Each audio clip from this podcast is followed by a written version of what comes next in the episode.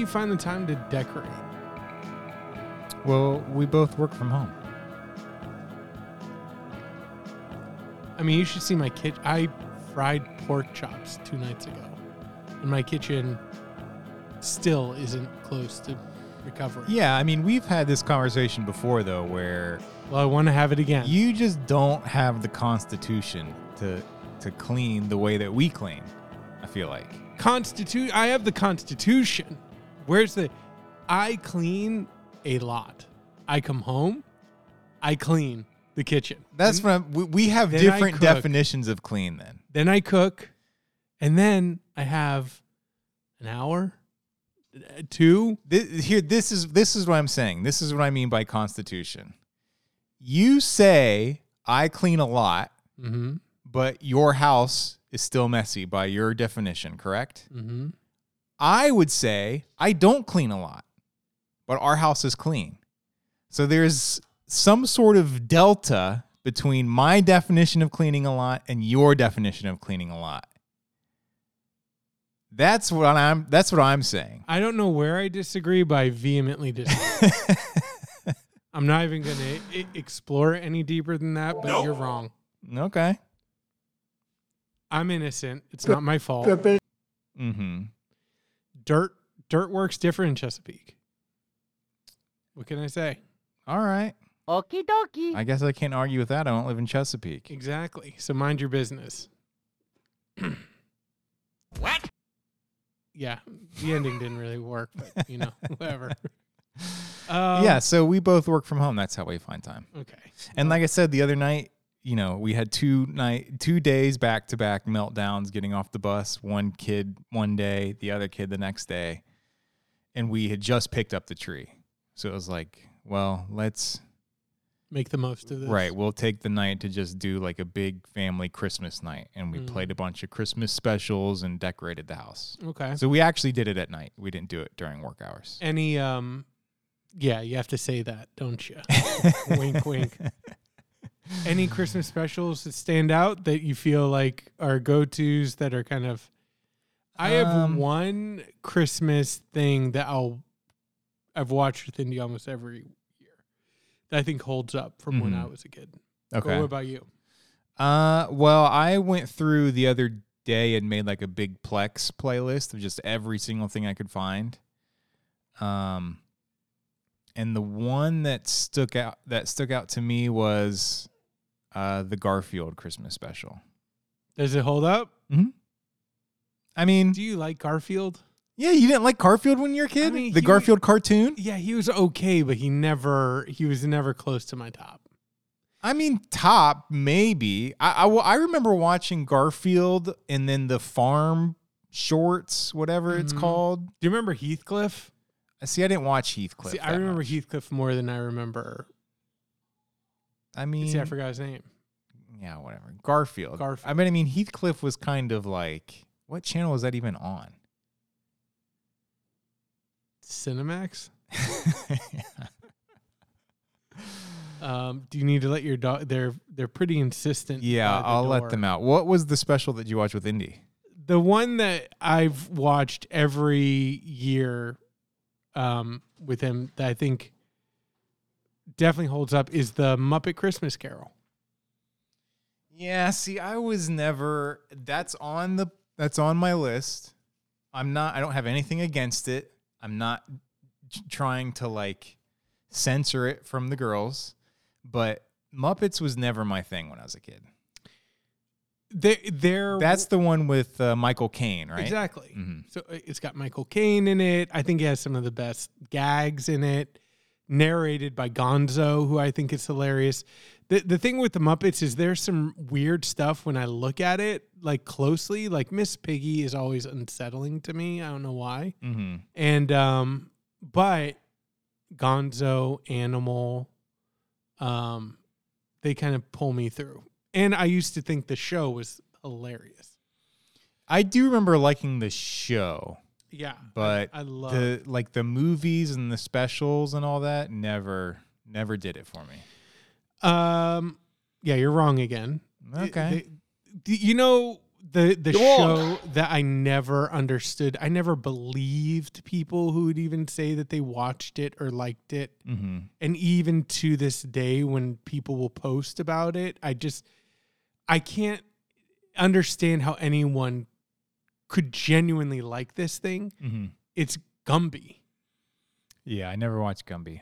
It's just I it, it just didn't make me feel good. Mm-hmm. Didn't make me feel safe watching it. I don't know why. Gumby was like a PBS show, right? Yeah, and there's something I don't know if it's just claymation is that got me like the things are constantly changing. Like yeah. Gumby just has to take a step, but now his like face is kind of contorted and so and you're just like they're living in a in a flexible universe that has no that doesn't have enough rules Yeah. for me as a kid to feel safe. Right. Like at any point, if like Gumby could just turn and look at me and be like, "Hi, Keith." well, that's the other thing too. Is like Gumby doesn't talk. He just like He doesn't? I could have sworn Gumby talks Does he? because he, has a Okay, I- horse that talks, He has a horse. It's I don't. Uh, I haven't seen. I've never watched Gumby, so I don't know. yeah. I don't, Um, I don't get it. I don't get Gumby. Another one oh we, did you watch Bobby's World when you were a kid? Yeah. We watched the Bobby's World Hell Christmas yeah. special. It's it that show is bizarre. I remember loving Bobby's World when I was a kid. We watched it the other night. The first time I've seen it in probably 35 years or whatever. It's weird. It's weird. it is weird. Um and then another Christmas special that we'll watch. We haven't watched it this year. Is the Mr. Bean Christmas special. Oh, Mr. Love Mr. Bean. Okay, Mr. Bean was something that I remember thinking was funny as a kid. Yeah. As I got older, it very quickly like kind of consensus seemed to be he's corny and you know, if you like um you don't have a good sense of humor. So I remember like backing off and not wanting to admit like I think Mr. Bean's pretty funny. Right. All the little stuff that I've seen, I, I think it's pretty good. And I like British humor. Like I love Monty Python. I used to own all the Flying Circus on cassette.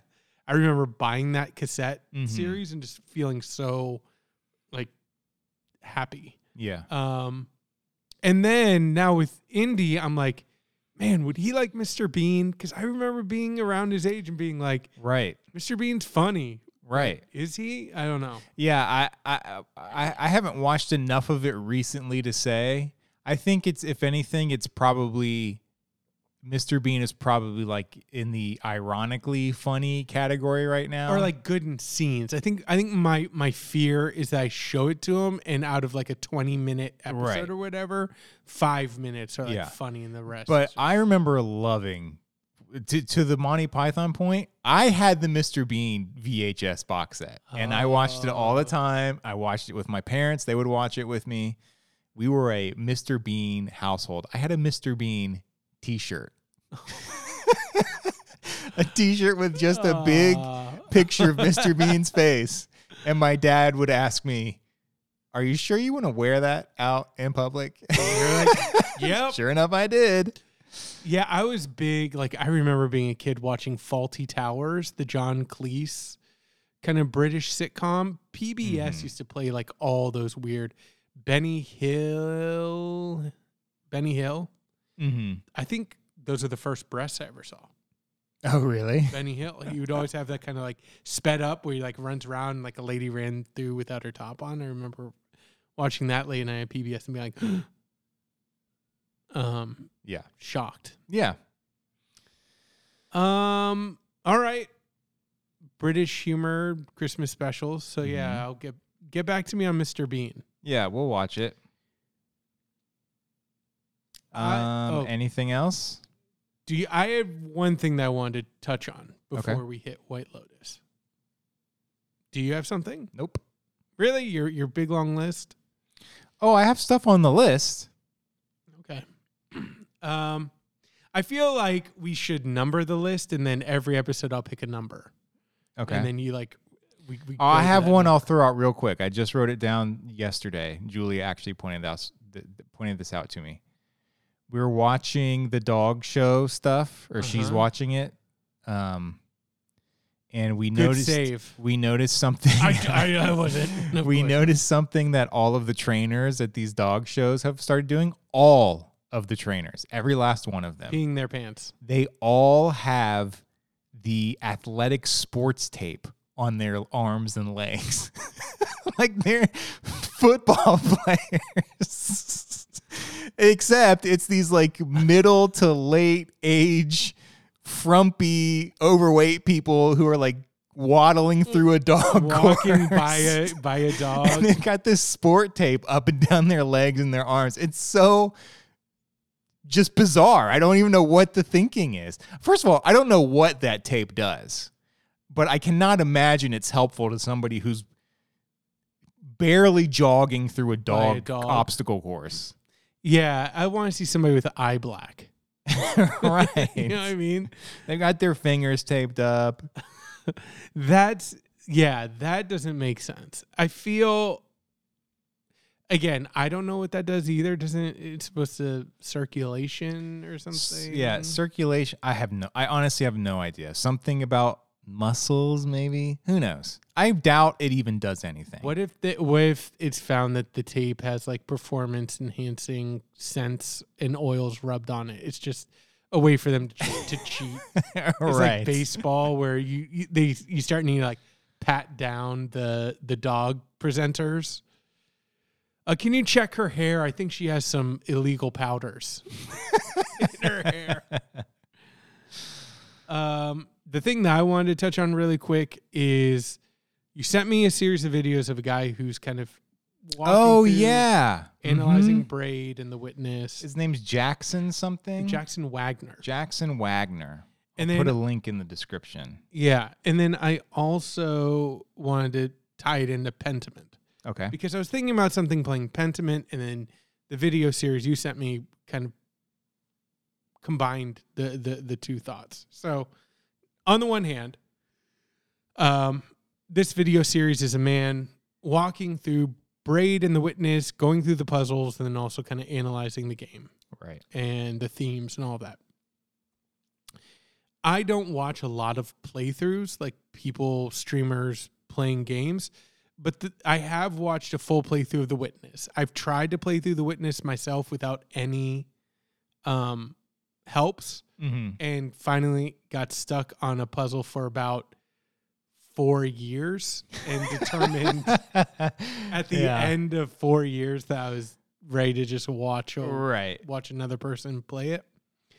And the thing that I love about puzzle games is it allows me to like pinpoint, like scientifically analyze my intellect and like the moment that I'm like the boundaries of my stupidity. Sure. Like I can get a microscopic view of when a concept switches from oh I got that to I don't know what you're talking about anymore. And it's the way that I feel about math. Like I I'm terrible at math, but I remember being fascinated with math because when I was younger I'd be seeing like pre-algebra or something and I remember the first you know problem that a teacher wrote on the bo- board is like 1 plus x equals 4 Mm-hmm. and then they're like, okay, so now we have a letter. Well, one, and then what is this? Oh, it's three. And I remember being like, w- seeing that written down, being like, this is so stupid. It's three, like Uh-huh. whatever. And then kind of like checking out and whatever. And the teacher's going on and on and on, building more and more, pu- more and more problems off of that.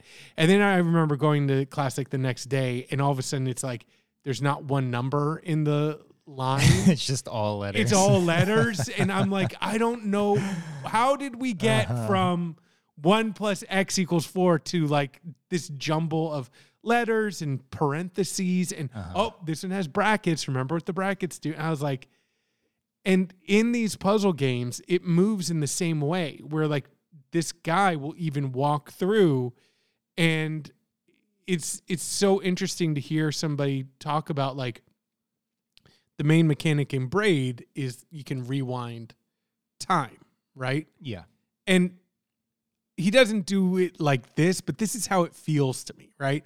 Feels like you watch somebody play that game and they're like okay so level one here we go uh, you can rewind time now remember rewinding time means going backwards Okay, so time usually goes forward. but now when you push this button, it goes back. See?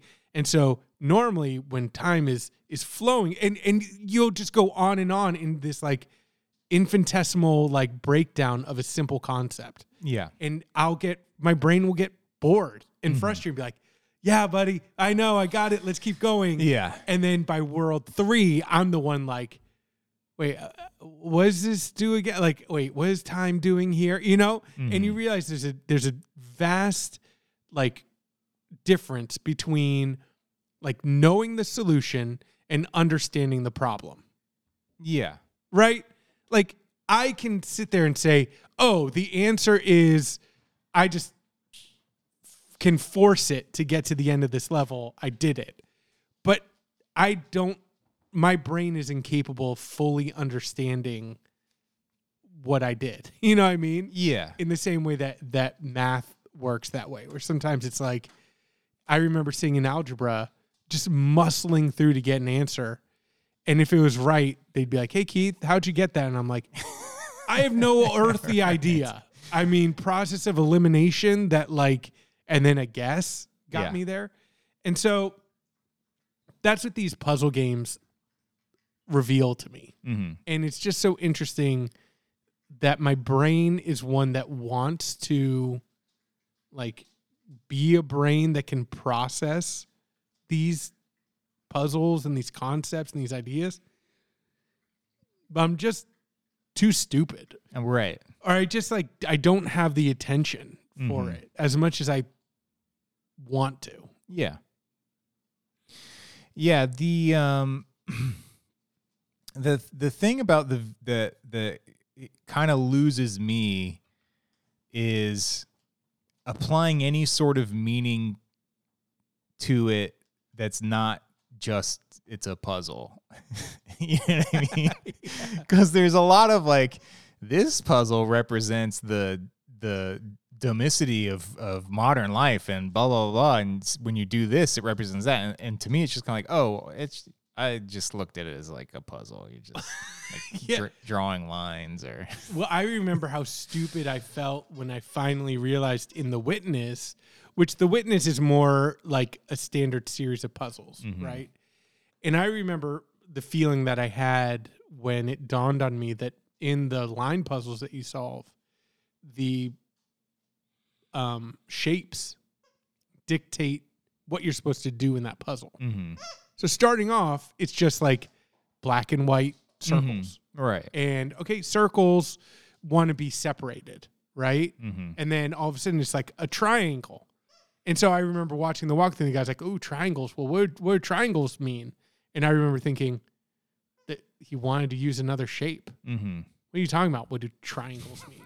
And it's like then he saw he's like, "Oh, see, triangles want you to do three points of connection before." And I was right. Like, I'm so stu- like of Yeah. course like people would have meaning behind right. their their puzzles that they design whereas like you my brain is like let's just get to the end of the picture. Right. How do i solve How do this I solve this? right.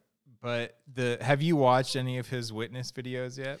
I did. I watched the first like two and um and then I went back cuz I want to I want to do all of Braid but I am going to do all of his witness videos Yeah. Yeah, I'm on the third one now and I you know, I think he does a good job of of explaining all of that and walking through all of it and I think um the witness is probably more um like weirdly more concrete in the theories than the than Braid is at least for me. At least I feel like the ideas in the in the witness sort of I can uh realize them more than in Mhm. Braid.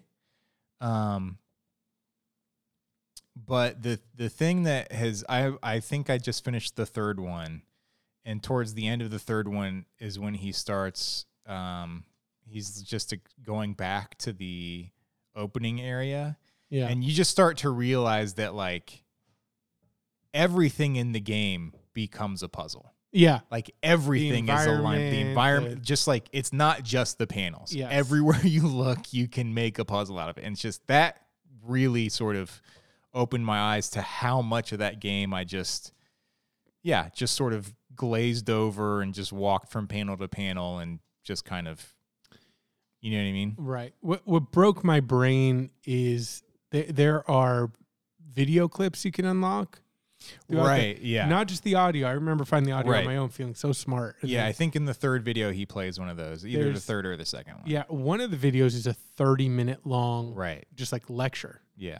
I remember watching, just having my mind bl- like it's so good. Yeah. Um, but it, it it also like it's so interesting. Like I'm reading that Oppenheimer um, biography or uh, yeah biography, and looking at the world through a physics lens. It, it again, it's that it's that exponential ramp up, right?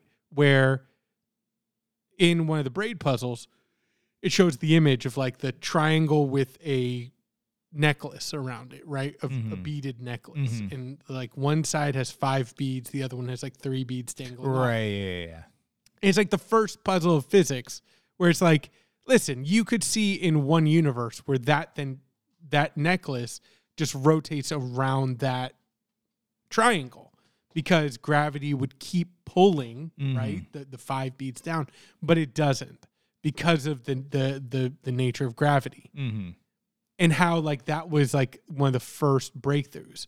But I, I imagine myself just like ruthlessly bullying the person who first saw that and be like, "Yeah, idiot! It's neck. Of course, it doesn't keep spinning around." Yeah. But if you ask me like why, I, my brain just doesn't have the capacity to then Yeah. like dig into. Well, let's figure it out. You know what I mean? I'm just like, I just can't do it. yeah. I'm interested in it, which is the thing that's frustrating to me.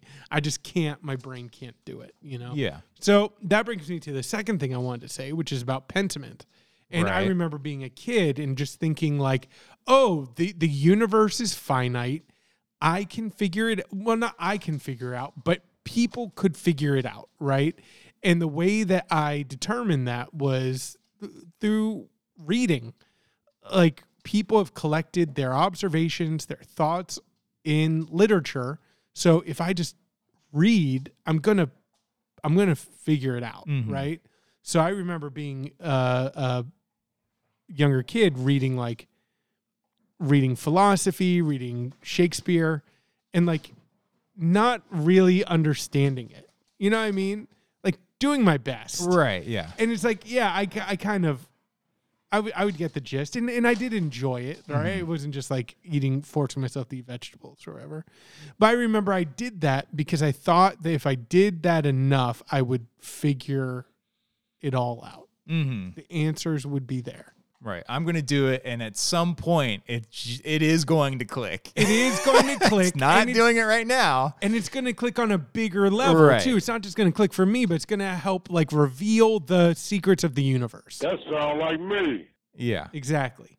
And that that's one of the themes of Braid, right? That um that the the YouTube kind of pulls out, which is, you know, it's kind of about someone's quest for this unattainable truth Mm-hmm. and how in the pursuit of that truth you find like that that's a that's a quest that's never going to be complete you know you just can't know it all Mm-hmm. you can't like meet god you know Yeah. and uh and so growing up i definitely like believed in that really pushed for that and then i remember meeting people as i got older and people like didn't give a shit about shakespeare who would say something that was like damn that's smart Mm-hmm. and that's smarter than anything i've ever thought of Mm-hmm. you know what I mean? Or they can say it in a way that I find much more like intelligent than what I'm doing, you know? Mm-hmm. And then you also find people who are like, wow, this person can read, you know, these philosophical texts in their uh, original language and they're absolute assholes. You know what I mean? right. or I don't want to spend time with them. You know what I mean? I remember being in college and like having a philosophy professor. I was like, this guy's a yeah. dork and like a jerk. You know what I mean? And so I, uh, I, I, I that that started not to not make sense to me. You know what I Mhm. mean? And uh, and so you you kind of end up going in the other direction where it's kind of like, you know, what what's worth my time and my effort? You know what I Mhm. mean? And my energies in this way. Then I play a game called Pentiment. Right. And Pentiment is on Game Pass right now. Mm-hmm. And it's all about like medieval era and it is all like theology, Mm-hmm. you know, history, like part of the character builder you pick are you like are you from Flanders Mhm. or are you from Right. yeah. Munich? What languages do you speak? What languages are you fluent in? And then it's all done in like the the um, medieval style. Like you you play an illustrator Mhm. of like religious texts, right? And it turns out to be like a murder mystery that you're trying to figure out what what happened to this uh, nobleman. But uh, man, I'm playing it and I'm like, this person has really just committed themselves to the knowledge of this time period. Like Mhm. it all feels so real it all feels so authentic the the knowledge is evidenced in a way that's not overly showy or flashy like somehow they made it where you can read about the history without it just being like a block text like i remember some games where it's like oh i can learn the background of this thing. And i push like the info button and all of a sudden it's like a five page text pops up. And i'm like i'm not reading that you know? But this summarizes everything in like a really clear way. You can really get like a deeper understanding of the saints you know and and all these different theological ideas and principles and the history of the church and all that. And um you know talks a lot about martin luther and and all that and just made me realize like there is value in pursuing knowledge like that you know what i mean Mm. like it's not that the pursuit of that knowledge is is a, a useless endeavor, right? Or like a wasted effort. But you have to do it for the right reasons. And it goes back to like what I was saying about the moralist idea, like r- looking at White Lotus and analyzing the characters based on like, well, who deserves what? Well, let's look at what they do. But if you just base that judgment on what people do outwardly, you're completely denying their inner life, right? That Mhm. a good person can still do bad things Mm-hmm. bad people also do bad things, right? But you can't just look at what somebody does and say, "Oh, well, they are a bad person because they, you know, did drugs or because they tried to have sex in a church," right? Um, you you have to dig deeper and be like, "Oh no, they really are a bad person." Like, um, who I keep forgetting. Cameron? Cameron, Mhm. like, like like Cameron, who is both acts bad and is a bad person. Mm-hmm. Um, and so playing Pentiment made me kind of realize like, I think that I pursued that knowledge for the wrong reasons, which were an, an outward effect. I thought Mm, in uh-huh. reading this stuff that it would like reveal the mysteries of the universe or help me understand things. And in, in that way, it wasn't for my own personal gain, right? It wasn't serving like a personal interest that I had necessarily. Mm-hmm. It was all in this pursuit of this other thing. And it and it just made me realize like, oh, you know, I I wish I could do it all over again. And I and I probably would still devote my energies to reading all of that archaic shit. You know what I mean? Like I, I I would still go back and like read what I've read and and and try to understand it, but I wouldn't do it with the goal of anything other than my own personal, you know, edification Mm. or, or interest. Yeah. And then I think in that pursuit, you can actually create something of value.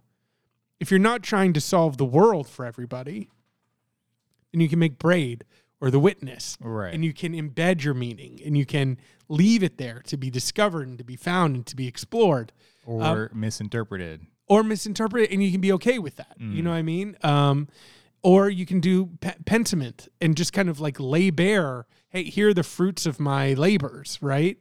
Um, without that that feeling of, um, you know, what what you would largely apply to people of these pursuits of of like, um, what's the word I'm looking for?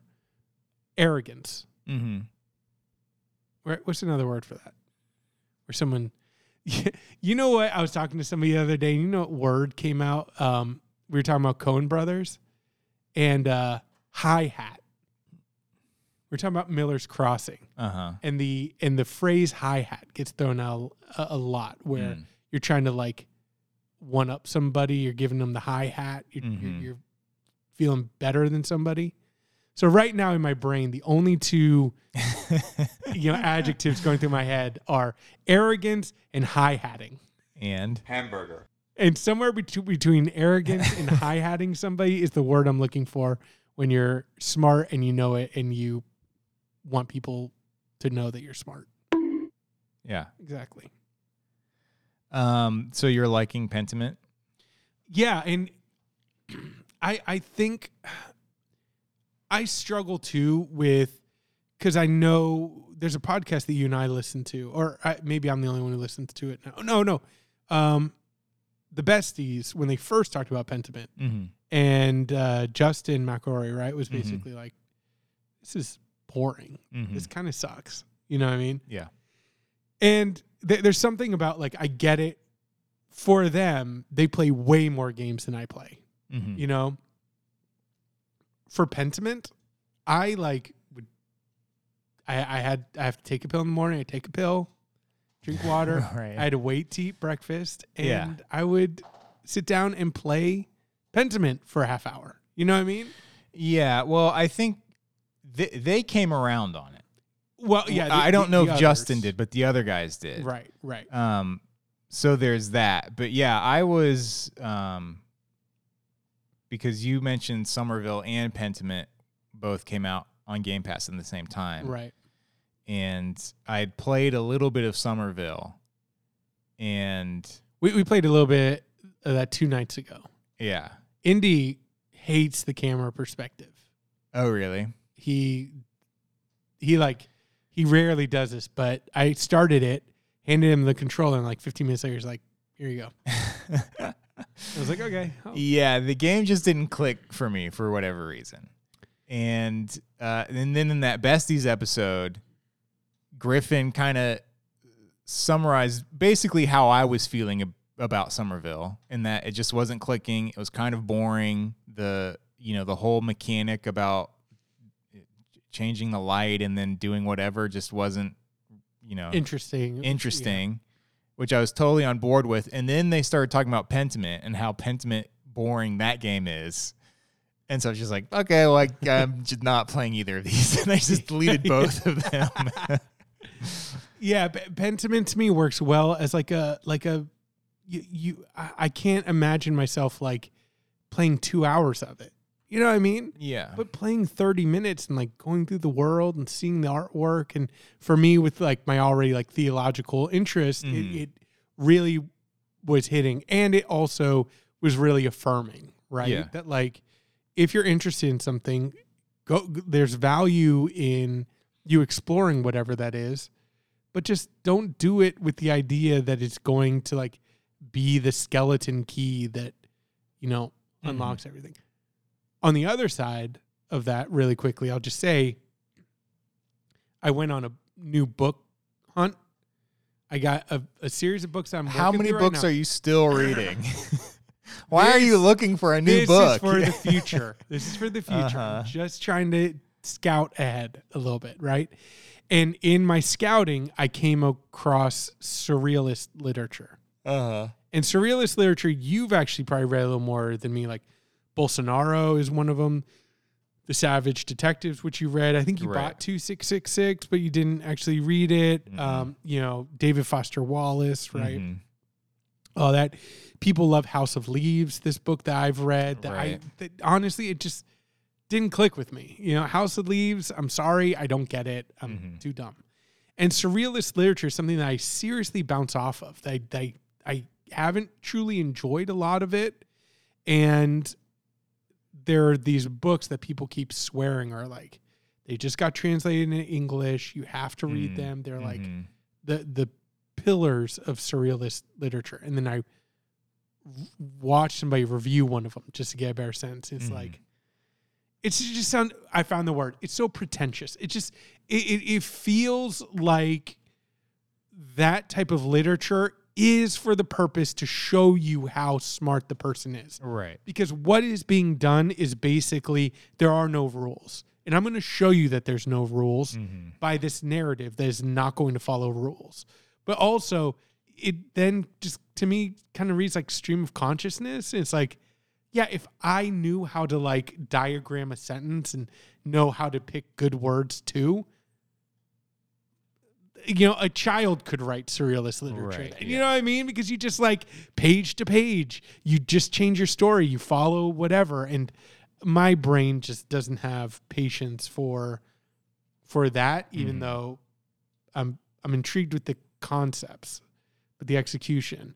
Instead, give me Pentiment Mhm. something that's firmly grounded in like history, reality, I can relate to, and and hit some of those themes rather than me reading yeah a a nineteen hundred page novel with footnotes that act as a second novel that I'm supposed to get excited about or like there's this book that people have been recommending where it's like a travelogue but it's all through fictional cities Mhm. so you basically get to read this person's accounting of a fake city, but written as if it was like a real city. So lots of world building. Hey, you get to like dig into these details of this world that doesn't exist. I could, I don't care.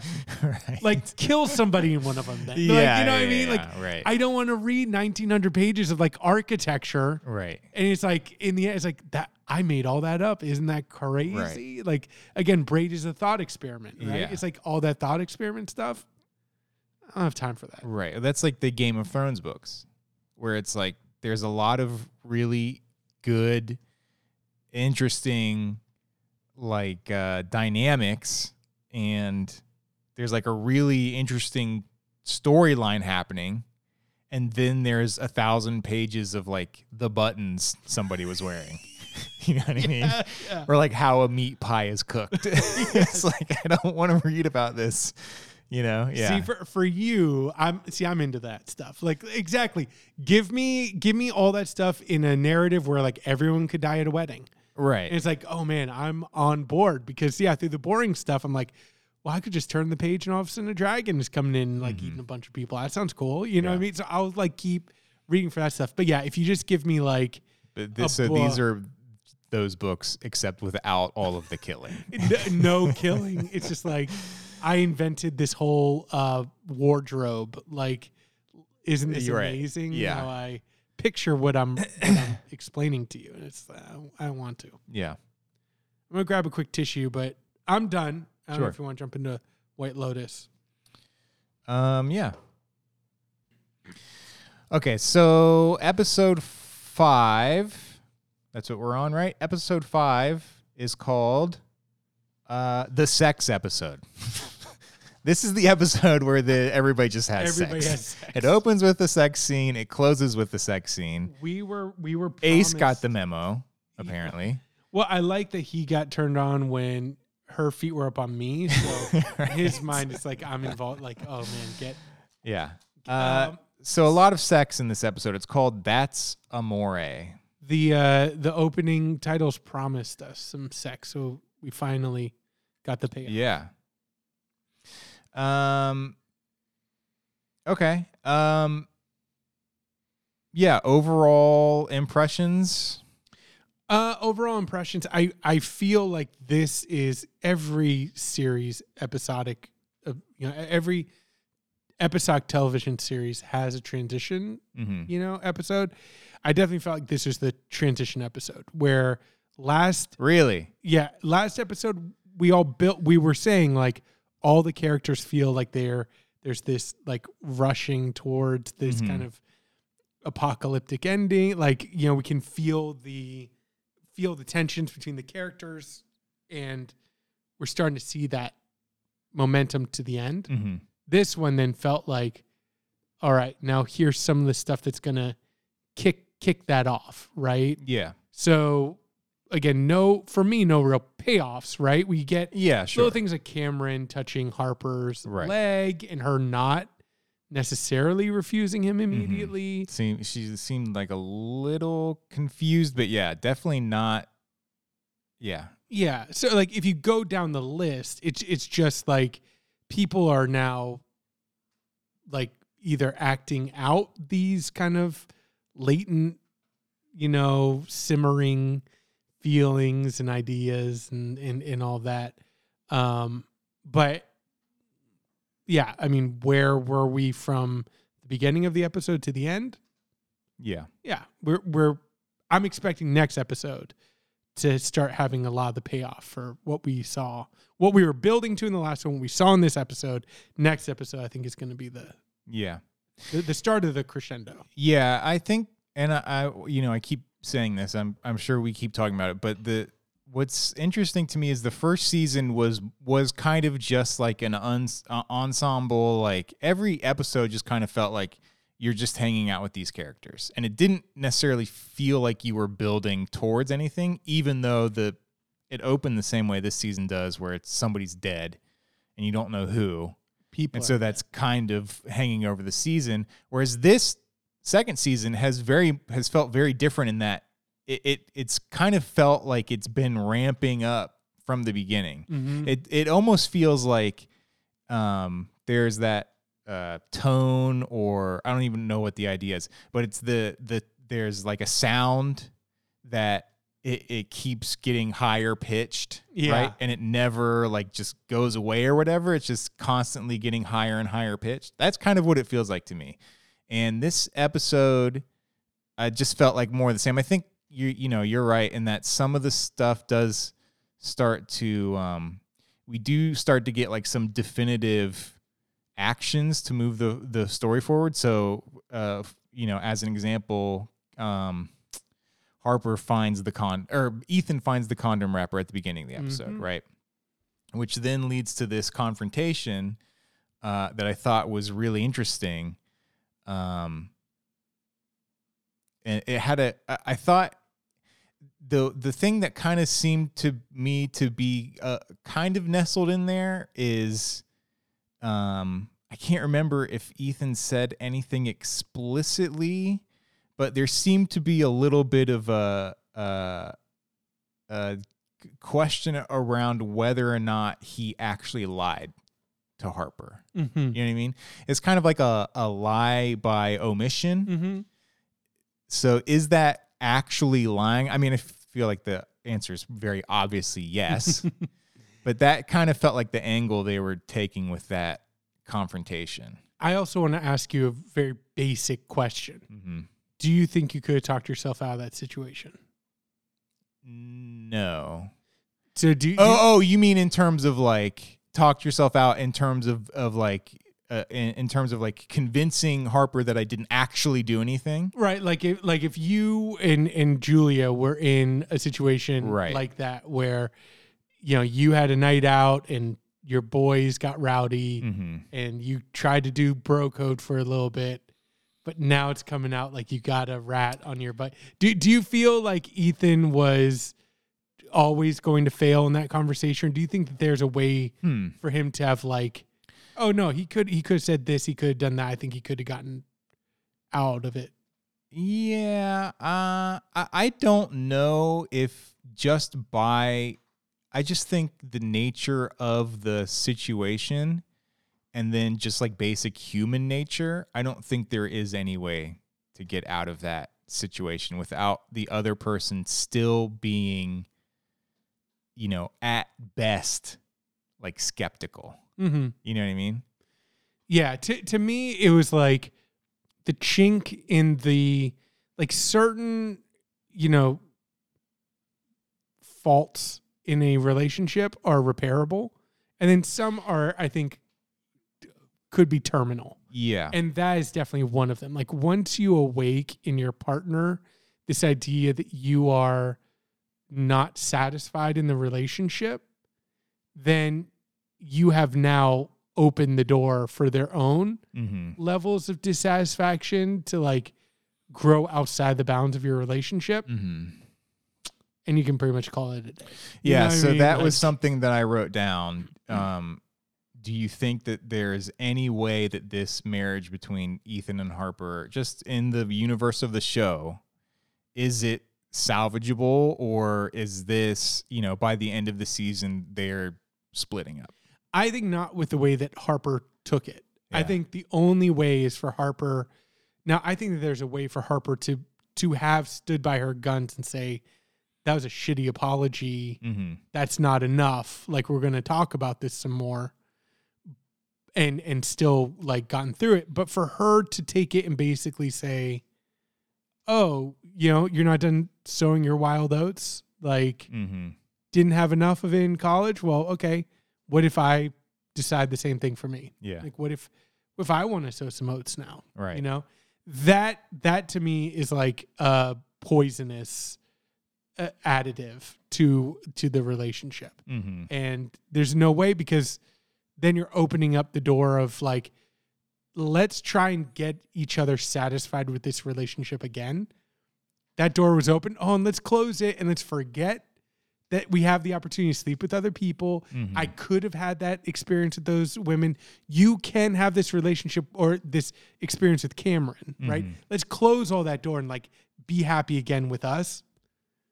No, Mm-hmm. no, especially not with what they had, right? Yeah. Where what it, it didn't seem to be providing enough of that security for either of them right before. Mm-hmm. And even if you could, you know, close the door, for that to then not be a pathway that could be opened again later on when things get tough, where it's like, you know what, I could have, you know, slept with those sex workers in Mhm. Italy. I'm gonna, you know, I'm gonna go do that now. Like he could say that in a few years, or, or she could. Mm-hmm. So yeah, I I view it as a terminal terminal development in their Yeah. relationship. Uh, one thing about that scene that I thought was really great, and I'm I don't know if it was just like you know one of those things where it was like it it was an accident he broke character, but we decided to leave it in. But Mhm. there is a moment where um, they're having that um, Ethan and Harper. Har- uh, Ethan and Harper are having their confrontation in the hotel room, and Ethan says something along the lines of like, um, "You should." You should feel good that I didn't do anything. Just Yeah. like the lamest Exactly. possible excuse. And there's just like a little giggle, Giggle. out of him when he says it. That is so perfect because he obviously knows he's so full Yeah, of shit. you know what. I mean? And I, I just thought that moment was really great. I Oh, don't, I yeah. don't know if they wrote that in. You know, it makes perfect sense for them to, but When he said that too, that's that's funny. He said I I had the exact same feeling because in scenes like that, I'm very like trying to be very aware of the excuses that people go to, Mhm. and as soon as you reach for like a an untrue excuse, something Uh, well, actually, on- yeah, yeah, yeah. then then you're done, and that was his. yeah, He should have stayed like, and, and he shouldn't have gotten defensive, right? Now, I also thought it was funny because Harper picked up on what I picked up, which is like, you watch your friends have sex. yeah, that's right. Yeah, that's true. Yeah, Yeah, like- she was like, "So what? You just sit there and watch? watch? yeah, and he didn't have a good answer, right? Where he's like, uh, well, they were in my room. And it's like, no, dude, yeah, you don't watch your friend have sex. We should do like a Mr. Rogers for adults, and that would be episode one. Don't Yeah, she also had the uh, that great line about I was gone. I was only gone. I was gone one night, and you did Molly with hookers, which is a really great way to frame it. And then something else that I thought was interesting. I guess this is more. I guess this is after this scene, but Harper's the only person who knows everybody's secrets now, right? She knows Cameron's. She knows Cameron's Well, secret. especially once he started stroking her leg. Right. She knows Daphne's secrets about the trainer and the kid and blah blah blah. blah. I want to talk about that scene too. I thought Yeah. that was very good. And then she knows. I guess Ethan doesn't have any sort of damning secrets like that. And I but guess all of her suspicion against him Right. is now at like its highest level. Yeah. Where it's like, yeah, Uh, yeah. So then let's move on to the. You know. So then she. You know. They start getting drunk, and Harper's kind of. Uh, just letting loose or whatever. They have that dinner scene, and then during the scene when she's asking all these super uncomfortable questions, Cameron starts to uh, uh, kind of try and one up her, I guess. And then he does the thing was there another moment in the season where he I feel like there was another moment in the season where he touches her inappropriately. Uh, there, when she's swimming, he comes and grabs her from Yeah. underwater. Yeah, I think I'm I mean, he changes in front else, of her, though. exposing his penis. Not cool. Yeah. He grabs her in the water. Again, not cool. He strokes her leg there. Those are the three that yeah. So, what did you make of of of that? Because to me, it kind of I, I feel like you can read it both ways. In that, it could very obviously just be hinting towards, like you said, uh, uh, or even what Ethan was saying earlier, and that Cameron is tries to sleep with every girl that Ethan's interested in. It's like a power play. Harper could be looking at it as like a way to get back at Ethan. But I, to me, another way that I sort of took it, and maybe this is just like a a side commentary or whatever, is it kind of read to me as like this is what like sexual harassment looks like. Mm. You know what I mean? It's Mhm. not a big flashy thing. It's not done by some guy that is like obviously just like an evil person that you can't stand to be around. You know, it's done in public and it's like so shocking that it's like you don't even know what to do. Yeah, You know what I mean? it. Yeah. You know, it's funny that you say that because you could also view, if we're thinking about themes of the episode, you can. That's the way that I thought about Valentina. Right. That's workplace harassment, right? Yeah. Mhm. Like she is moving someone because of her own sexual desires, right? She's foisting those sexual desires on an employee who probably doesn't feel comfortable not taking the the jewelry that she bought her, and who doesn't feel comfortable not, you know, accepting her, um, you know, engaging her in conversation, Mhm. stuff like that.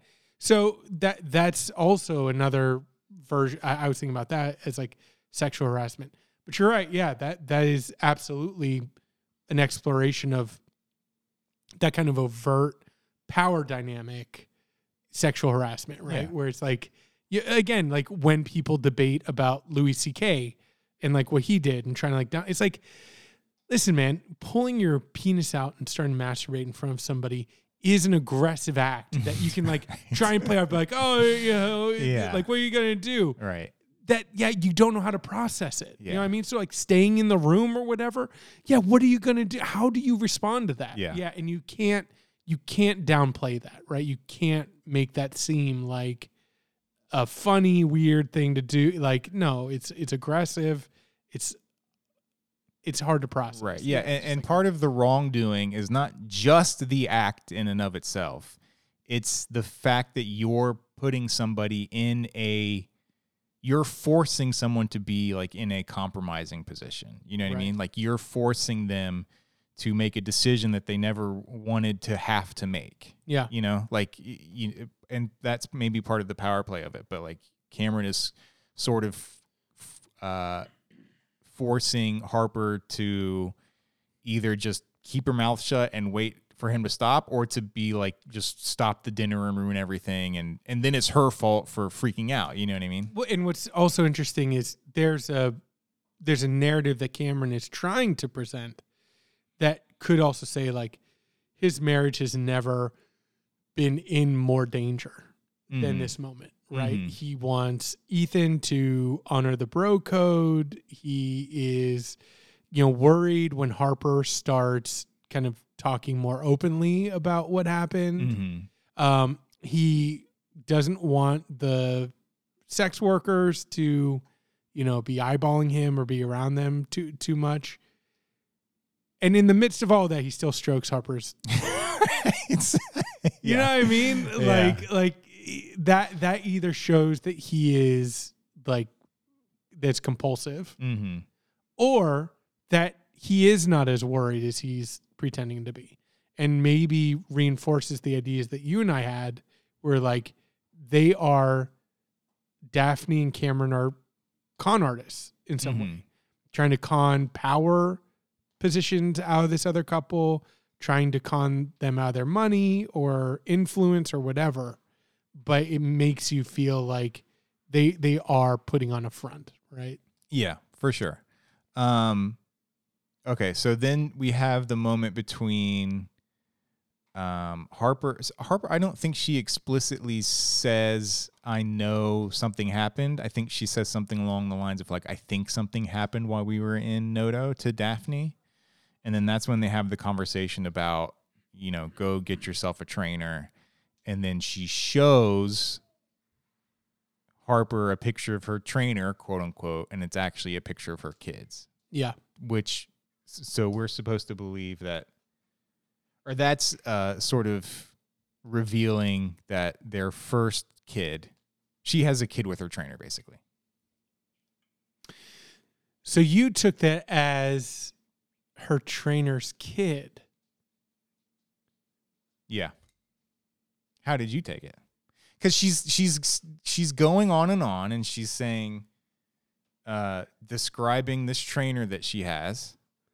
I'm gonna show you so a picture of it. Stupid. and then look to be honest with you i didn't pick up on it either and but that was literally the first thing julia said. As soon as it revealed the picture she was like Oh, oh so she has a kid with her trainer. "Wow." So how did you take it then you just took it as like an honest mistake she's a little you know tipsy or whatever I took it. That is absolutely true. Hold on, uh, my my brain truly is catching up. because blonde hair blue eyes looks Not nothing like Cameron. cameron right You're and so absolutely right. that's sort of her sign. way of getting back So, yeah, what the way I took it was is as a dual message. Mhm. Number one, um, I am here for my kids. Mhm. Number two, yeah I really do have a trainer. You don't need to see a picture of my trainer. You know what I mean? Or or also like I'm not as stupid to keep a picture of my trainer in my right camera roll. You know what I mean? So so I got kids and I have this trainer on the side. You should get a get get a trainer. But with what she says when she's like sometimes I spend more time with him than, than Cameron makes you feel like that dual relationship like that the trainer's not just a side you know kind of laying off steam Mhm. but he really is potentially like a father to her kids one of her kids at least one yeah Yeah, and I think what that does too that's really interesting is that you uh, from the beginning you get that Cameron is like a schemer and that something more is going on than what he's putting on. But Daphne, I feel like from the beginning just appears kind of like a stupid idiot. Could- well and, and now you agree that she's no longer in terms of like character she reveals seems to be like more of a schemer than exactly Cameron is. exactly that that Right. in in terms of like character reveals she's had the most movement hmm I think sure. of anybody. Mhm. And now seems to be, which goes back to my original theory, which I want to double down on right now.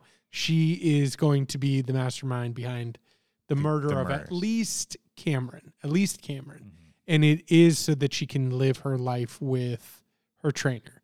Okay. And if I had to, you know, predict the narrative, it would be something like I know that you have a kid with this trainer, but if you leave me, you get nothing. Mhm. And I also don't have anything. But if you stay with me, we can project this narrative and maybe maybe get get something Mhm. out of scam these people out of some scam, money. scam, scam these people. So that this this might be a a kind of last ditch effort on their on their part to get some legitimacy to either then perpetuate this fake relationship moving forward or to use that as the ground to which they go their separate ways. Mm-hmm. Uh, okay, so I have a couple more things about about the about these characters, and this kind of goes along with the, my earlier question about whether or not the Ethan and Harper relationship is salvageable. But I think Cameron is very obviously a person who is not going to change. He can't change. Um, but Ethan, on the other hand, is someone who, you know, is he capable of change? Is he going to change? He obviously has to change something, and if the relationship is going to survive. And this, this, the, um, the season itself is kind of about, you know, Dom, the the Italian dad. I think it's Dom. Mm-hmm. is kind of has the same uh, dilemma. Is he he has to change to save his marriage? Is he going to change? So do you Yeah. feel like Ethan is somebody that can change, or is he just going to keep up this sort of very meek kind of just kind of lay low and let things happen to me? Yeah, I mean, based on him being on this trip and the way that he still engages with Cameron, which I also I almost feel like it was a little I I I'd want to interview Mike White about this scene in particular Mm-hmm. because he I almost feel like he wrote Ethan too strong. Mm-hmm. Because remember when Ethan's like, maybe you're just intimidated by me because I'm clearly smarter than you. Mm-hmm. Like, Ethan comes out guns blazing towards Cameron At the dinner. at the dinner, Mhm. and Cameron just like, well, maybe. Like, he doesn't even get, it doesn't even like phase him. Mm-hmm. And I was just like, I, I feel like with, Well, I mean, you say that, but isn't the whole leg touching thing after Ethan says that? yeah, maybe. But I mean, like, he, so he, he is channeling everything into, I'm to get your wife. Mm-hmm. maybe that, Yeah. that that works. But I feel like for him to have literally no reaction to this guy that he's planning on like cuckolding or whatever, when he's like, maybe you're just jealous because I was smarter than than you. For him to like literally not bat an eye, I was like, I feel like that would have worked against Cameron. Like he would have, he would just interesting. he he would that would have garnered a response. I feel like, Yeah. but I mean, Ethan goes pretty hard there to not be meek. Yeah, You know what I mean? for sure. And there, and there are those moments when he's not as meek as you think he would be, but he also still wants to spend time with them, which doesn't make sense either. Mm-hmm. You know, that at this point you think anybody would say, you know what, this trip is just weird. Mm-hmm. Let's just tell them We're, We're- gonna we're- we're, gonna gonna take one day off. Yeah. one day, like every time they have like a conflict or whatever, he's like, so do you not want to go to dinner with them? Like, Yeah. it's like you, you, you, she just confronted you about the condom. No, she doesn't want to go to dinner with Yeah. them. Like, Stay in your room and work this out. yeah, what the hell are you talking about? Why do you want to go back to him so so much?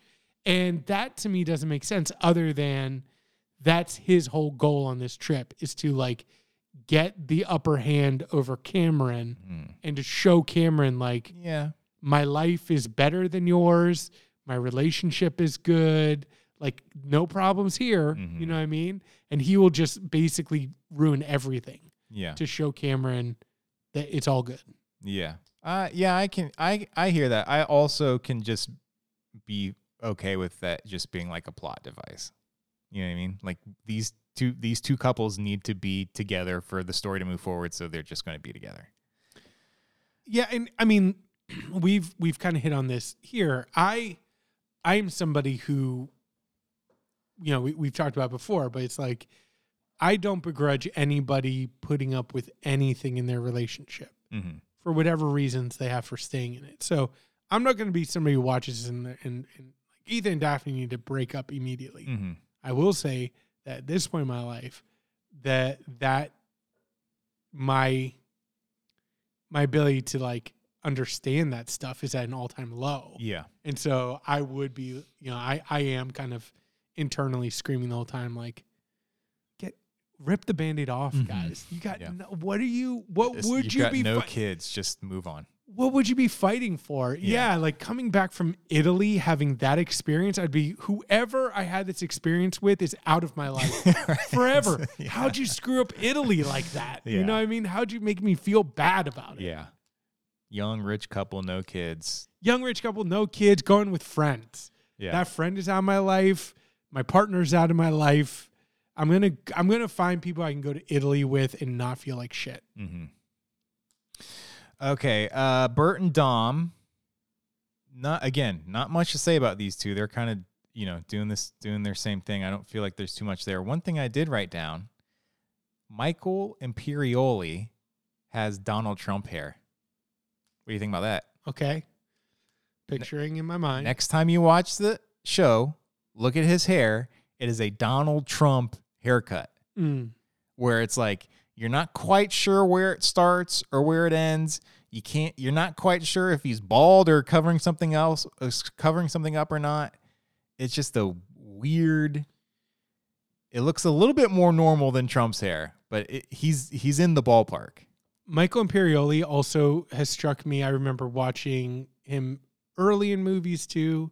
He always struck me as somebody I was like, how'd this person ever become an actor? They just don't feel like they're acting. Well, that's how a lot of those Italian guys are, right? Yeah, A lot of the Italian mob actors are like, what led this guy to a path of being like, I'm going to be an actor? actor. yeah. like he just doesn't seem to be an actor. Yeah. But when I watch him in The White Lotus, I can recognize that he actually is a good actor. Like oh, yeah, for I think sure. he's doing a great job. But and maybe that's part of him like getting older, maybe learning some tricks too. But it, it, definitely early on, I felt like he he he had the air of somebody who wandered on set, and they're just Sure. like, "Yeah, we need somebody to read these lines. Go for it." Yeah. Uh, so when it comes to Dom, one thing I did want to talk about a couple episodes ago, I, th- I think um, I think it was episode two, maybe. I asked you if I think it was the confrontation between Dom and Albie in the hallway, if that was a turning point for Dom, i.e., he's not going to be cheating anymore. He's actually going to try and change to save his marriage. And since then, he's done that. Uh huh. Um, is that something he keeps up? He's done it with an asterisk. What's the asterisk? The, the asterisk is anytime that he talks to his own son about himself. well, sure. I yeah, sure. it is still this manipulative, Yeah. weird way of of not owning. Now, I was talking purely about the infidelity aspect yeah, of it. then but yes, he talks I, to his dad, and all of a sudden, all this insight pours out where he's like, "You're the one who who's made me the now." I, I- insight with Oh, again yeah. That, that kind of ex, those excuses, right? Mhm. He still is somebody who's looking to excuse his behavior and not take ownership of his behavior. Mhm. you know, fundamentally. And I think again, that's like cheating to me is not is not the thing to evaluate. Like that's something else that I'm I'm realizing later in life and realizing in this show. To me, infidelity does not necessarily speak to a bad person. Sure. Or like infidelity is not always the point. The reason is why is the infidelity happening? Mhm. You know? And that reveals the type of person who's committing the infidelity. Mhm. So with him in in particular, I can't pull the act of his infidelity from his inability to take ownership and responsibility Mhm. for his actions. So until he's able to do that in a very real way with his son, I do think he will continue to cheat. So even if he can remove the physical act of cheating, he can do it. He's fighting the wrong battle. Mhm. You know what I mean? Mhm. And and then he will. It's a character flaw. It's a character flaw, and it goes back to what he told Mia and Lu, Lu, Lucia, right? Where he's Mhm. like, "I have an addiction." That that again is him blaming something else, Mhm. somebody else. He's blaming his dad for not being a good enough role model. He's blaming his addiction. He's blaming all these things, right? But he's mm-hmm. not taking ownership. So, yeah, to me, he's way to way to put up a good fight in the short term, but you're, you're the battle's the other direction, buddy. You're fighting. Sure. You're, you're chasing windmills. but it does kind of walk that line of like how do you take how do you take ownership while also still acknowledging like these things are what made me the way I am because he does have a couple moments where he says you know where he I think he tries to say like I'm not taking any of the w- blame in that conversation between him and Bert his dad which is a great scene I, I think he has a couple moments where he's trying to say like I'm not trying to excuse what I did, but you know what I mean. Yeah. So it's like how do you do that? Because obviously the way that his dad was is a contributing factor to how he turned. Well, out. his dad also won't take responsibility, right? Yeah. Like that's that's the through line between the two of them.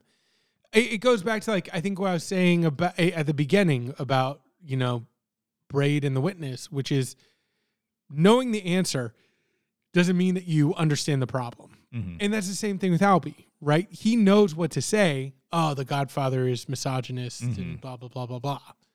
Look at the girl. Right?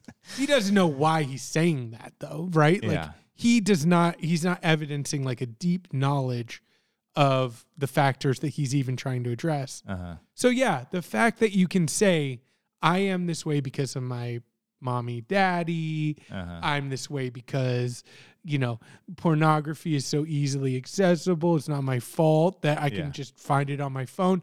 None of that hits at the core, right? Of like, no, taking ownership literally means like start from the from the perspective like I'm a piece of shit. I'm a bad husband. I'm a bad dad. Mm-hmm. Okay. Now let me not just say that, but let me feel that. Like, what does it mean to be that, right? What does it mean to hurt those people the way that I am?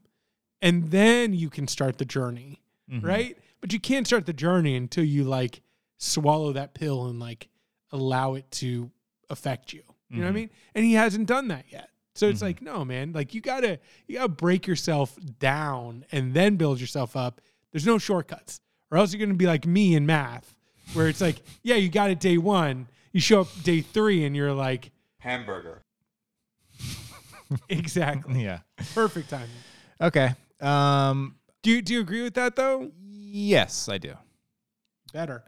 Um, yeah, I think to, to the point there's there's a time you know where you have to be just unequivocal, une, uh, unequivocal, Mm-hmm. and yes, you know your the the sins of your father contributed to the way you are, but for the time being, keep that shit to yourself and own up to what you did, and you know maybe explore that later on when you've repaired things. Yeah, and and I think you also had something too where it's like you can you can jump to the end result of modifying your behavior and then processing the stuff later. Mm-hmm. But you still need to process it. So like you and I have talked about there there are moments in our parenting where we feel maybe the the representations of parenting that we've seen Mm-hmm. flare up and I find myself like why am I getting so Yeah. frustrated over Indy like spilling some milk Right. when he like eats his cereal and then walking away and leaving milk trail or whatever. Like that is a behavior that we can fix, but we can't fix it with me feeling this way. mm-hmm. So I need to chill out. I need I need to calm down, Mhm. right? And so it's like, yeah, it's recognizing that and then I can like jump to the end result of like I'm not going to freak out over this milk thing and I'm not going to talk about it Mm-hmm. until I'm like totally cool and to be like, "Hey, Indy, I'm going to talk to you like this tone instead Right. of Indiana." You know what I mean? And so I, I feel like again, Michael Imperioli could be like, "Hey, let me take ownership for this stuff and then I'll process it later." But he, but he needs to he needs to process it. He's not. I don't think he's doing either. Is what I'm trying to say. Okay. Um, Albie and Lucia. So Lucia has a moment when she's with Mia, I believe, referencing something they said in the last episode. She says something Maybe al- we don't get along the lines of maybe we don't, maybe we won't be punished. And what I took that to mean is that they are 100% without a doubt going to be punished. right? That is a bigger signpost to me than them saying all whores get punished or whatever. Yeah. Well, one of the interesting things is the progression of Mia in, in this show, in this episode. Like, Mm-hmm. I don't fully understand her. Excuse me. She really wants to sing at the hotel. No, her reaction to Giuseppe. Mm-hmm. She gave a man, an older man, like an unknown drug Yeah. That caused him to Be hospitalized. be hospitalized. And she's like, tee hee. Yeah. yeah. You know what I mean, to be fair, the older man's a creep. yeah, he's a creep, but but she has has also seen value in that Mm-hmm. interaction. It's not he has not he's forced the situation, but he did not force the action, Mhm. right? So that to me is something where it's like, man, like I don't want you to be punished, Mm-hmm. but you are behaving in a way that could theoretically be like worthy of some punishment, some idea of like understand the impacts of your actions against other people. You can't just roofie people. You know what I mean? right. if they're if they're bad people Yeah. and then take their spot. Yeah. You know what I mean? um, And use sex again to get that like she Right, does with, with Valentina. Valentina. Uh, something that I forgot to ask that I wanted to ask that it does involve Lucia. Did you read Cameron still not having money for Lucia as another sign that these people are actually broke? Yeah. So again, the only other answer is that this is some elaborate setup that he's playing at. Mhm. But no, I think that he, if he could get them off his case, he would, He would have, yeah. and he can't. Uh, so what was your so Albie and Lucia spend the day together, kind of establish and build on their relationship. What how what was your feeling on Lucia going into the episode with her intentions with Albie and what were your feelings at the end of the episode? I mean, part of it is also trying to analyze how honest she was in in expressing her desire to like move on from that life. Mm-hmm. you know and yeah you, you there's a part of me that if i believe that she's being sincere that she would truly see in albie a movement towards a more legitimate relationship Mm-hmm. and i at the end of last episode i thought that it was more of like a it felt more like a setup on her part Mm-hmm. like where she's like, I'm going to ask him for money. I got him where I want him. I'm going to get his money. This time though, they have sex twice, Mm-hmm. and she she takes money for the first one, but not for the second. Mm-hmm. Right? The second time, I think that she fully. Right. Well, the the the episode opens with them discussing the money, right? And, and that's and they have confusion because he that's when Albie learns that she's a hooker. That was the end of last episode, right? He's like, "Oh, I'll get I you the money." It- And yeah, and then so, in one of the past two yeah, episodes. I, I thought this episode opens with them having sex. uh-huh. and then it moves from that where he like gives her money and then later in the episode they have sex again Right. but i think that one was no money i ultimately Uh-huh. ultimately i think it's showing a progression of her opening up to albie as a potential like real relationship and Mhm. not as a transaction That's interesting because I came away feeling the exact opposite.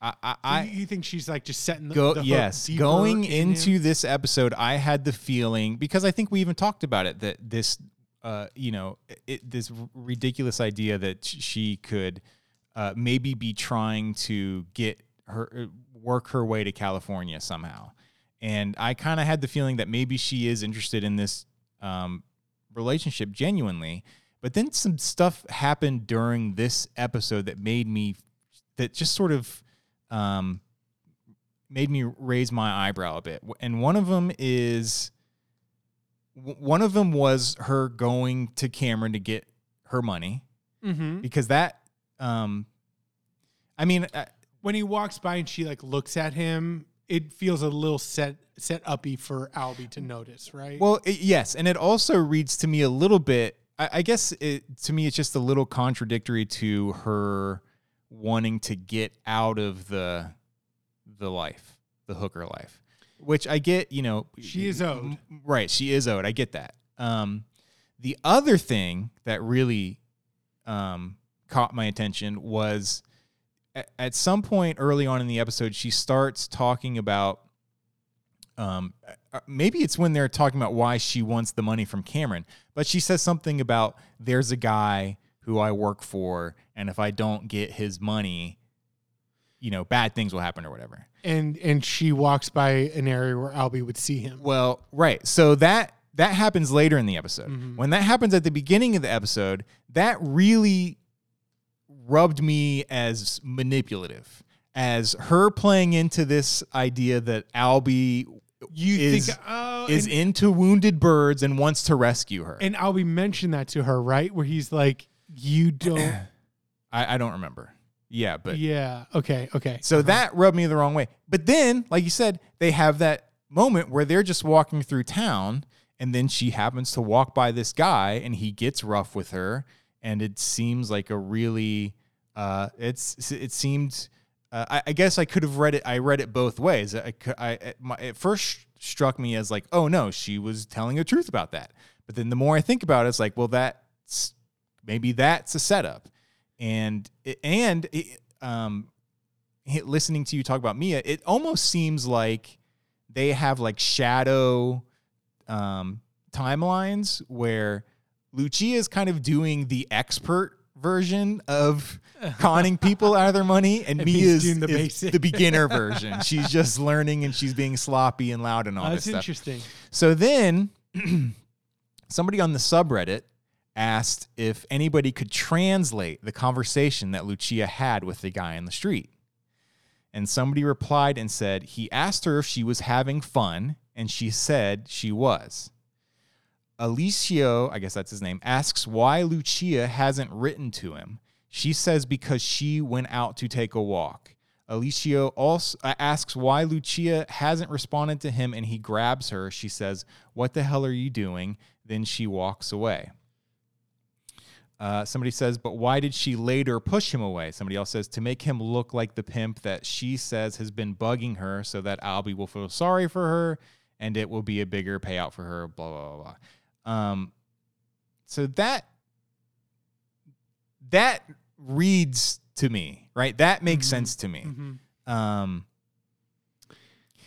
again, it's it's something that we've talked about towards the beginning. Is that I guess towards the beginning with like Cameron and Daphne, where the show is so good at like walking the line between, you know, what is and what isn't true, and there's enough on each side for you to believe whatever you want. Mhm. Um, but I think I'm leaning more towards she's conning Albie, just like everybody else on the shows. All of the Americans on the show are marks, basically, and they're getting conned out of their money. Yeah, may, maybe. yeah, I mean, again, I think it goes back to how honest was she in that unguarded moment in a previous episode hmm where it feels odd that she would be so f- false then to just immediately like go against anything she said in those Mhm. moments.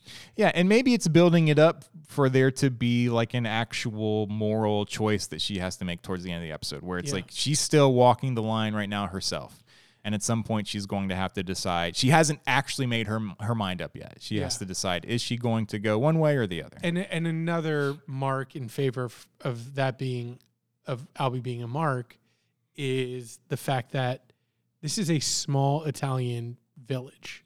We've already seen where like Portia cannot get away from Tanya even when they go out to eat at a restaurant. right.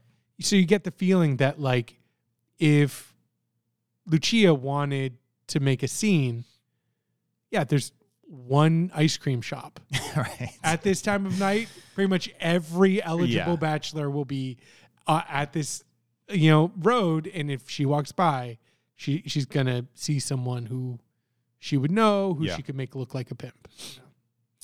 Uh, okay, so let's move on He, to. he definitely overacted that. Like if he's not a pimp, because it ends with him like looking, like glaring at her. Yeah. hmm and I was like, Very men- menace- very menacing. menacing, and you're like, if this is just like a guy who she's trying to make look like a pimp, right. seems like he could actually be Yeah. one because he's Right. very violent. Uh, okay, so then we have Tanya, Portia, the gays, and Jack. Mhm. And they all go to Palermo. Mhm. Um, on their boat. on their boat That Portia and Jack have sex in the bottom of. continuously, and then they take um, them to the opera. The there's a great moment where uh, Quentin tells Tanya that that they're sitting next to the Queen of Sicily, and then he gives like a very knowing smirk to you know one of the other one of his friends. So they're very obviously you know um going going to do something. I and yeah, yeah, they they definitely are. Again, like if you think about connections and themes, like she's the mark. So Mhm. you think Albie's a mark. Portia's know, a mark Portia's a mark for Jack. They have that scene where they uh, di- di- dine and dash.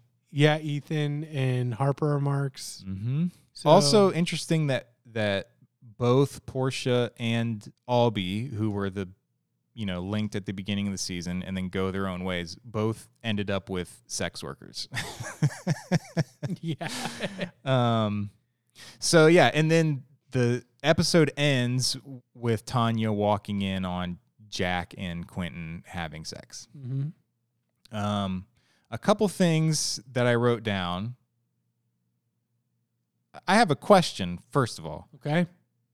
Is Quentin, is the actor that plays Quentin, is that Bilbo? No, Oh, it's not. he looks like the guy that plays Bilbo, Bilbo Baggins, right? Yeah, Every no. time I see it, I'm like, is that the guy that plays? Okay, so it's not.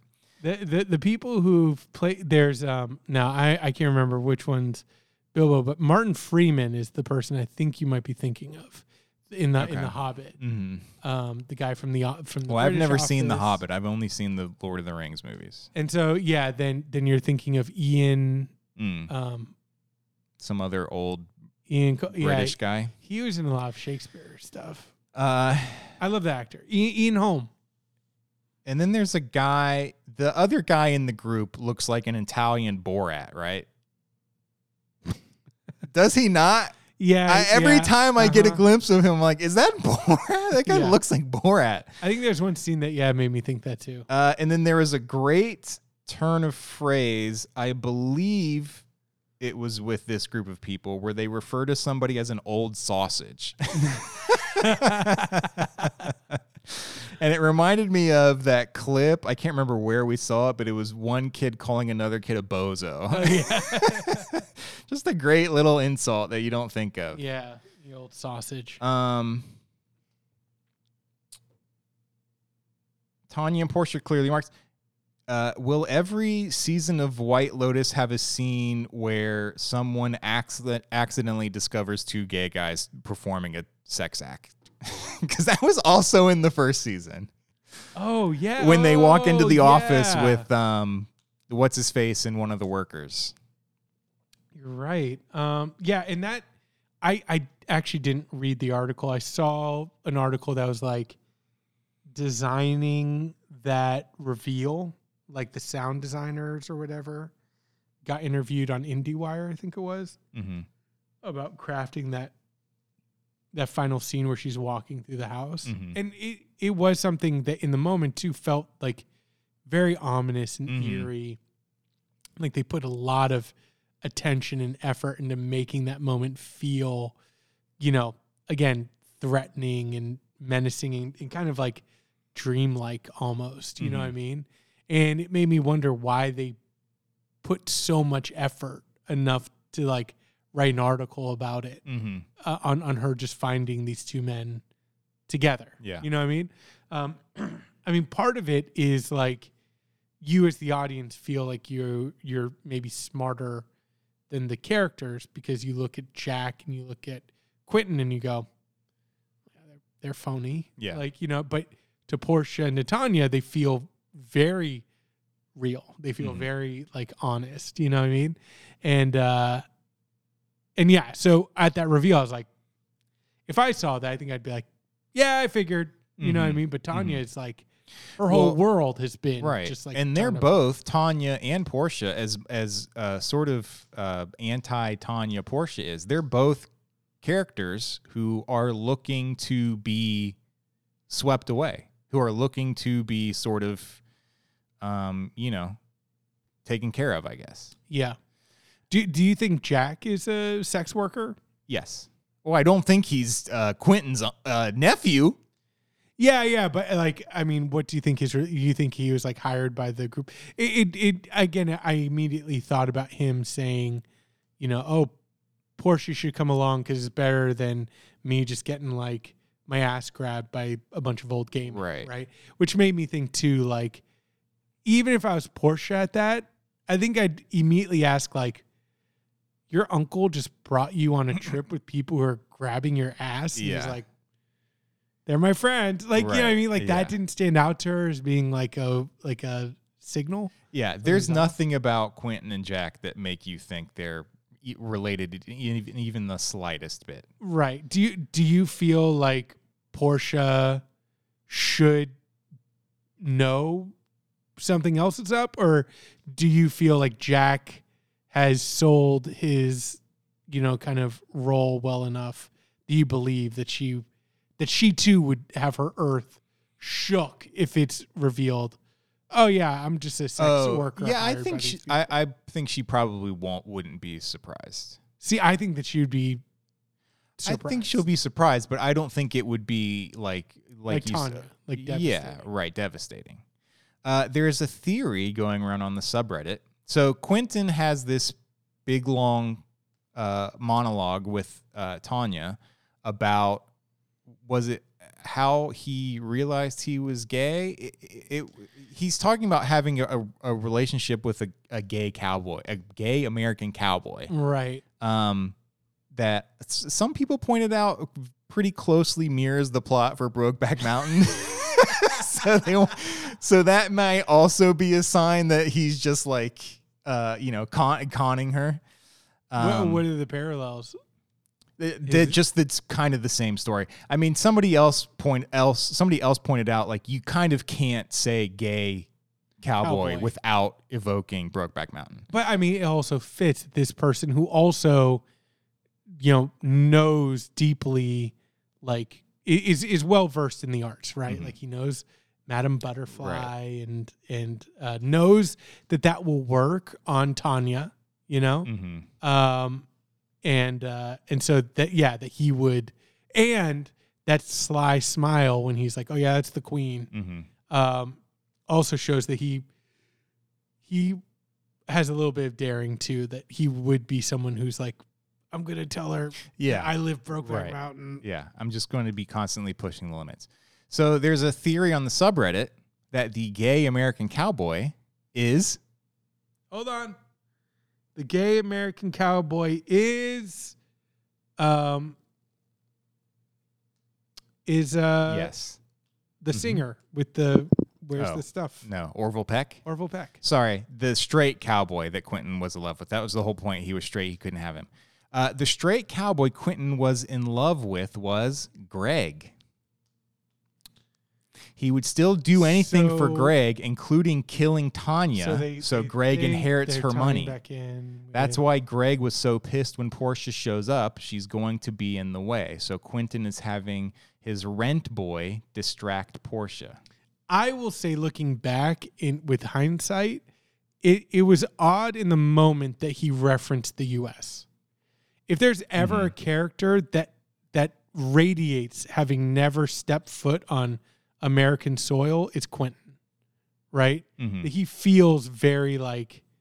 Does he have an American accent? Why am I picturing him with an English accent? Quentin, yeah, Quentin has an English accent or whatever you want to call it. Right. That that like I just imagine him like growing up in these like posh, you know, um in environs of England and Italy and Europe, right? hmm That it doesn't seem like he would be, you know, griming it out in the in the uh west. But that fits with Greg, right? Um Mhm. I mean, again, it makes you wonder, like, how are we gonna, like, what if there is a connection? How are they gonna cram that into a like into a true. flashback? That, that like, seems like a lot for two episodes. oh, right, right, two two episodes. Oh, here's a quick flashback of Greg meeting Quentin and then hiring Quentin and, and Quentin's whole gang and all that stuff. Yeah, that seems Mm-hmm. a little far fetched. So then somebody um, decides to go back and rewatch every scene that Greg has, including in the first season.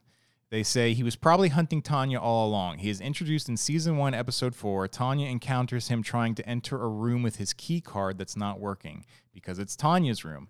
His room is the next room over, suspicious, like he's trying to find a way into her life. Two, he likely knows Quentin. When we meet him, he mentions that he goes on a fishing trip every year on a boat with a quote, good group of BLM guys, Bureau of Land Management. At dinner, he says that he has over 300 rangers in multiple states reporting to him. When we meet Quentin, he invites Tanya to come onto his boat along with his group of guys for a good time.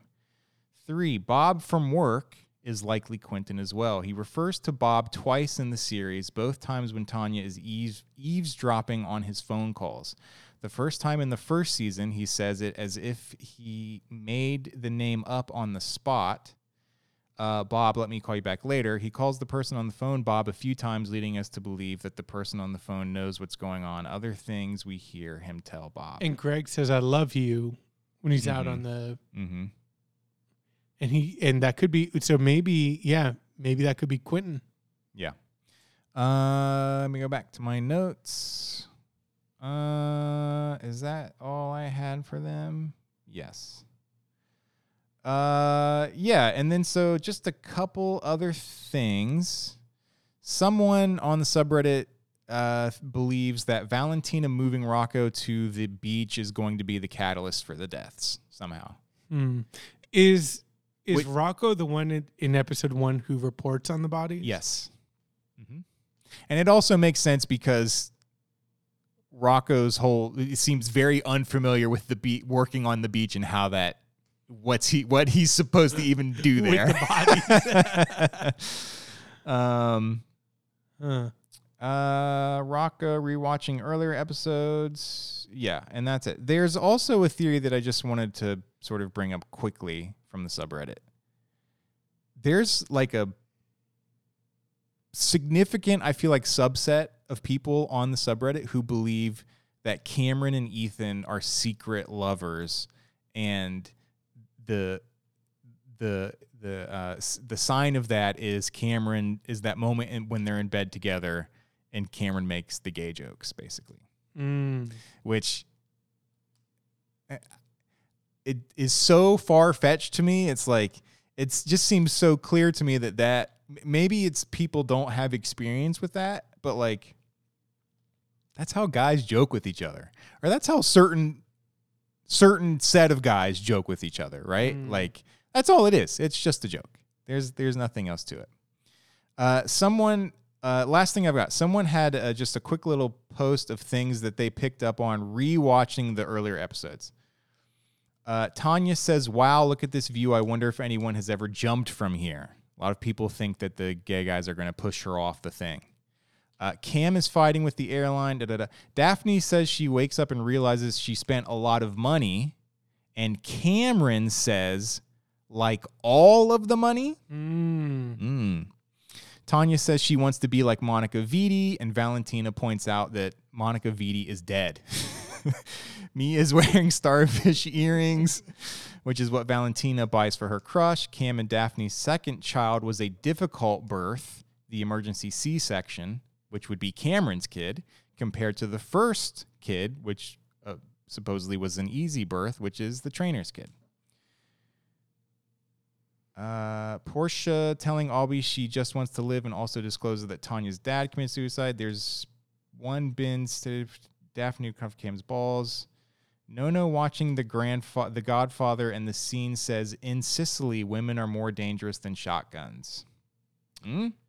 Yes. Uh, Tanya's light sleeping is helping her uh, witness all the shenanigans. The fisherman in the intro, Greg. Oh, this is from the int- like the intro credits. Is right next to the two gay guys, BJ, and right after that is two goats who both have horns. and, and right after that is two goats who both have horns pounding ass. yeah. Um, interesting. Okay, so I maybe this goes back to like how stupid I am, but I am like convinced of everything now. Yeah, Like- it, and that's what I was. I that's what I was saying too. It's like it does such a good job of not leaning one way or the other. Yeah, yeah. I, I guess yeah. If somebody else wrote a post like, "This is why all of, all those theories are wrong," I'd be like, Mhm. "Oh, that's interesting too." But yeah, now I'm fully on board with like, yeah, Greg knows Quentin. Mm-hmm. This is their end goal. Um, I'm on board with the yep the the trainer's kid. Mm-hmm. Yeah, and now I'm so on board that I've I've identified two killers. know what I mean? So obviously I've overshot the target. Yeah. Uh, so yeah, Yeah. So what we have? Two more episodes. Two more episodes. That's it. Yeah. I mean, I'm I'm expecting again. I think like in in our discussion, I think we revealed some of the depth that's there in this ep- episode. Mm-hmm.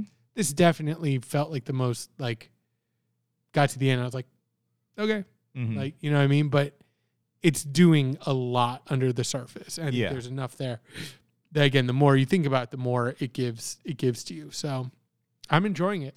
yeah, I love it. It's it's great. Yeah, I think these next two uh, episodes are going to be real, real good. Mm-hmm. I don't think we're going to get anyone shitting in a suitcase. I, I anticipate. Here's here's another prediction.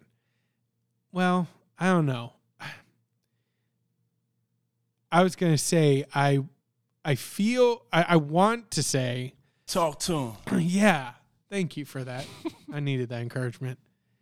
I want to say that I think the murders Mhm. or murder is going to be more brutal really. this th- this Mm. season. Like Mhm.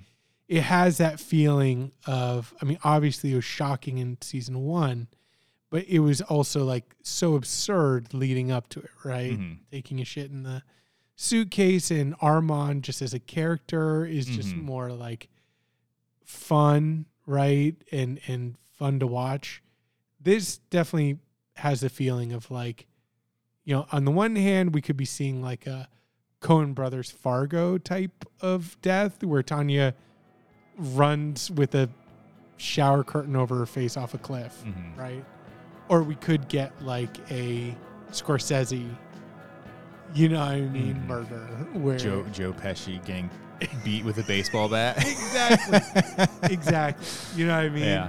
Uh, and so I, I definitely, if I had to push my chips, it's like, and I, I'm ready for it. I'm ready for Uh-huh. like Mike White to just go a little darker, Right. A little heavier on the Okay. on the murder and give us a, a more kind of Scorsese. Damn, son. All right. Well, we will Bye bye. see you next week. Bye bye. Bye bye. Bye bye.